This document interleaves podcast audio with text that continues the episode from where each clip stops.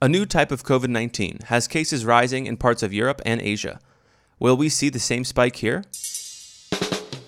It's called BA2, and it's a type of Omicron that's possibly more transmissible than BA1, which ripped through the country this winter. So, are we destined for another devastating wave of COVID 19? Or will this new variant be different? I called up Andrew Pekosz to learn more. He's a professor of microbiology and immunology at Johns Hopkins Bloomberg School of Public Health. Thank you again for coming back onto the show, Andy. And to start, let's first just talk about BA2 and what is it? What are its characteristics and when did it come to the scene? BA2 is one of the Omicron variants. This emerged right around Thanksgiving time, detected in southern Africa. At that time, there were three slightly different viruses that were lumped into the Omicron variant group, uh, BA1, BA2, and BA3. BA3 was a very short lived virus. Uh, BA1 was the Omicron that really swept globally in such an amazingly short period of time. And now BA2 is starting to sort of follow along with BA1, and we're seeing increases in the number of times we're identifying BA2 across many, many countries around the world, including the US. Right. And I remember back in Thanksgiving, you know, when Omicron really came to the scene and we were trying to learn about it as fast as we could. Are its characteristics similar to BA1 in the sense of, you know, kind of a quicker virus infection time? You know, it's more transmissible. Are those all things the same? It really does look like it. At least one study suggests that BA2 may be a little bit more transmissible than BA1, but for the most part, they have pretty much the same characteristics. They both have mutations that help evade the immune responses that are induced by vaccination. Um, they both transmit very efficiently, and they both have relatively milder disease than other variants. So, for all intents and purposes, they're pretty much the same, although they do possess a couple of different mutations from each other. And do we know if prior Omicron infection will protect against BA2 because they're so similar? Yeah, we have evidence that suggests that if you've been infected with BA1, you should have a pretty good response that recognizes BA2. If there's one uh, positive thing or some sort of silver lining about BA2 coming through, it's that on the heels of BA1, there should be a lot more immunity in the population, which should limit the spread of BA2, both in terms of how quickly it spreads and in terms of the total number of cases that we can see. Mm. And I think a lot of eyes right now are on Great Britain, France, and Germany right now, which are seeing you know uh, cases kind of rise substantially. Is this kind of a canary in the coal mine situation for here in the U.S.? Do we expect similar rises in caseloads? Well, you know, it's important to note that you know at Thanksgiving when the BA1 became dominant, um, we were starting to open up populations, but then we quickly locked down and went back into, well, not necessarily locked down, but went back to using some public health interventions like masking and other things.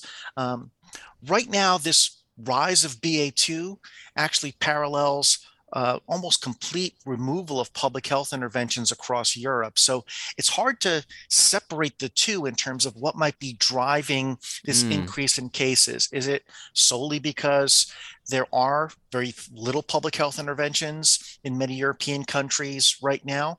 Or is it that BA2 is something special? It's probably a little bit of both, but it's probably not completely due to just the BA2 arriving in these different countries. Oh, understood. So in this moment, it's not as if in previous ways where we saw a wave in Great Britain and we almost were surely kind of destined for the same. Yeah, absolutely. Uh, you know, we always do look to Europe because they're essentially about two weeks ahead of almost everything when it comes to variants over the past years, whether it be a new variant emerging there or whether it become them relaxing public health interventions. So we are looking to see what this combination of reducing public health interventions and the arrival of BA2 will mean there. And of course, uh, monitoring for SARS-CoV-2 across the US has not slowed down. Many, many laboratories and public health laboratories are really working feverishly to make sure that they're keeping up with the number of cases and identifying whether BA2 is coming through parts of the US.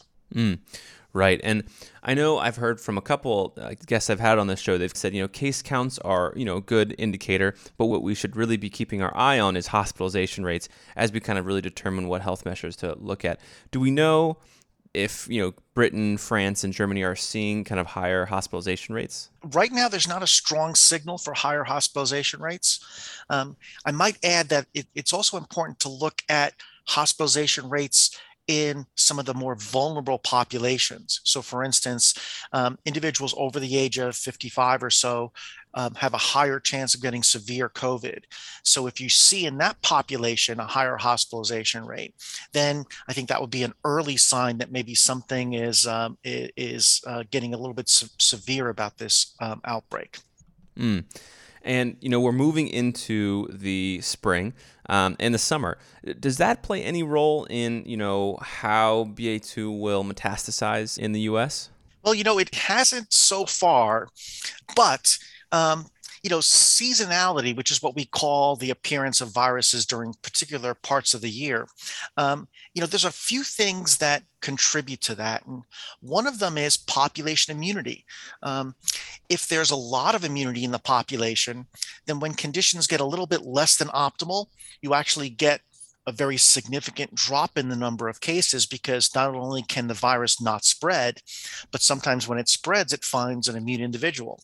Mm. So up until now, SARS CoV 2 hasn't shown that real seasonality. But um, a lot of modelers are hopeful that we've finally gotten to the stage of population immunity where it may not go away during the spring or summer, but case numbers will be limited um, and we won't be able to see these really large surges of cases like we had in previous waves of SARS CoV 2 variants. Mm. In other words, if there's a threshold of immunity that's passed, that could tamp down, you know, the virus enough to give some broad protection throughout the population. Absolutely. And then combine that with less than ideal spreading conditions like the spring and the summer will bring. And, and you should have those natural boundaries that will prevent large numbers of cases. Now, some of that is a little speculation on my part, but I'm really hoping that we're getting to that stage where we're seeing these kind of effects contribute to reductions in the numbers of cases. Got it. And so, you know, with the precipitous fall of the first Omicron wave that we saw, you know, there was a lot of rollbacks here along the East Coast of, you know, mask regulations, a lot of those restrictions that kind of came back. And so I think a lot of people are in this stance of like, oh, you know, normalcy is, you know, within reach or kind of there. With this emergence of BA2, how do you kind of characterize this moment? Is this like an Omicron Delta moment? Is it less dire, more dire? Well, the BA2, as it's emerged, hasn't emerged as quickly as BA1 did. So I think that's a good sign. And I think it's also important when you listen to reports about BA2 increasing, you know, there's two things we think about the total number of cases, as well as the percent of those cases that are caused by BA2. And so, certainly, the percent of cases that are being caused by BA2 is increasing in the US but the case numbers are either falling or plateauing across most of the country. So we're so BA2 is not leading to a surge in the number of cases like BA1 did. So it's something we're monitoring, but at least for now, things are looking pretty good that there's not going to be a major surge, at least in the next couple of weeks. But again, we're monitoring that. Scientists are taking this very seriously. You know, I don't think the general public right now has to really worry about it too much. Got it. And so let's now move on to vaccines. You know, there was some vaccine news this past week. You know, Moderna asked the FDA to approve a second booster or fourth shot for all adults. Then Pfizer kind of capped it at 65 plus. What is the idea behind a fourth COVID vaccine shot? Well, I think the the critical thing that the vaccine manufacturers are pushing is that if we want to reduce case numbers, we'll need a fourth dose to really get your immunity high and strong to be able to limit those cases. Um, it's not quite clear if a fourth boost is really going to help in terms of disease severity or hospitalization. But honestly, I haven't seen much of their data yet. Their packet of data those vaccine manufacturers are submitting to the FDA hasn't been publicly released yet. Uh, we do know that in Israel, where they rolled out a fourth dose very quickly, that seemed to be able to help uh, individuals over the age of 65 reduce their hospitalization rate. but there were very mixed results uh, in the in individuals younger than 65. So so far, I don't see any real compelling data for a fourth boost, particularly at this time. But uh, I really want to wait and see what the vaccine manufacturer is going to put forward to sort of strengthen their case, or I should say, to make their case that it is more necessary. Mm. And just to kind of sum up a lot of things I'm hearing, you know, we're seeing in Europe a rise in cases. We're hearing that vaccine manufacturers are rolling out another dose. These are kind of like signals almost. We've seen this before, but from this conversation so far, it sounds like this is it's a little different from when we've seen those same actions or those same phenomena before. Is that right? Absolutely. I think when BA1 emerged around Thanksgiving, there was almost an immediate consensus that people should get a booster because up until then, the vaccines were holding really well against Delta. But as soon as Omicron emerged and we saw some science that suggested Omicron was evading these immune responses more effectively, then it became very clear a booster was needed. Right now, we don't see those same, same signals with BA2. We're monitoring this, but it is going to be something of a wait and see you know there's a there's a fine line in public health you want to start things early enough so they make a difference but you don't want to start things early when there's not really a problem right and so public health interventions are always struggling with this do we act now do we wait we want to act early but we don't want to act too early or if there's no threat and so this is one of those times where public health officials are really looking at the data talking to each other trying to make the best uh, decisions possible given the data that's out there. Right, right. And so, you know, if you're a listener, what do you suggest as you kind of see these headlines about BA2? You know, is it time to kind of batter down the hatches? Is it time to, you know, talk to your doctor? You know, what what kind of moment are we in? I think we should be able to relax a little bit right now. Case numbers across most of the country are doing well, particularly here in sort of the Maryland, Virginia, Delaware area. Things are looking quite good in terms of the low case numbers, um, low hospitalization rates. So I think this is a time that we can, you know, loosen up a little bit and be able to get out there and do some things. I think it's always if you're in one of these high risk groups, one should never feel any kind of self consciousness about wearing a mask if you want to. In fact, I still wear a mask when I go into, for instance, stores or into indoor public places. Um, and I think if you're in one of those high risk groups, you should always sort of pay attention to your public health officials and to your doctors. It may be that if you are over the age of 65, there might be some booster information coming for that specific group. But right now, for most of us, it's a nice time to be able to sort of forget about some of these interventions and enjoy some of the well, beautiful weather that's out there uh, right around this time of year. Well, Andy, thanks so much for contextualizing this moment and helping us understand it. My pleasure.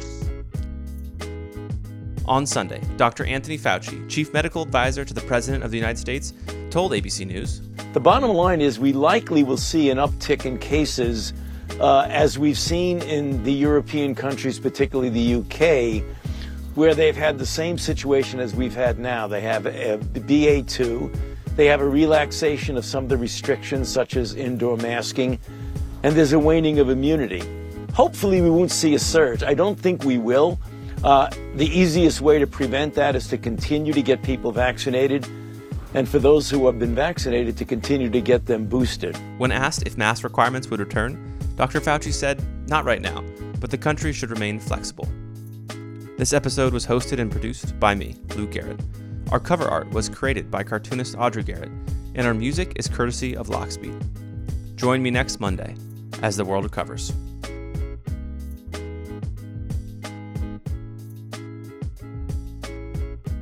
Hey, it's Luke here again. If you've liked this show, Is It Normal Yet Podcast, I've got some exciting news for you. I'll be starting a new daily podcast with WTOP's investigative reporter Megan Cloherty. It's called the DMV Download. We'll be launching it this spring, and we'll be doing what we've done in this show. But instead of just focusing on the pandemic, we'll zoom out on all the stories that WTOP covers. So every afternoon, we'll drop an episode where we dive deep into the top story of the day. Be sure to check us out on Twitter, Facebook, Instagram, and TikTok. That's at DMV Download.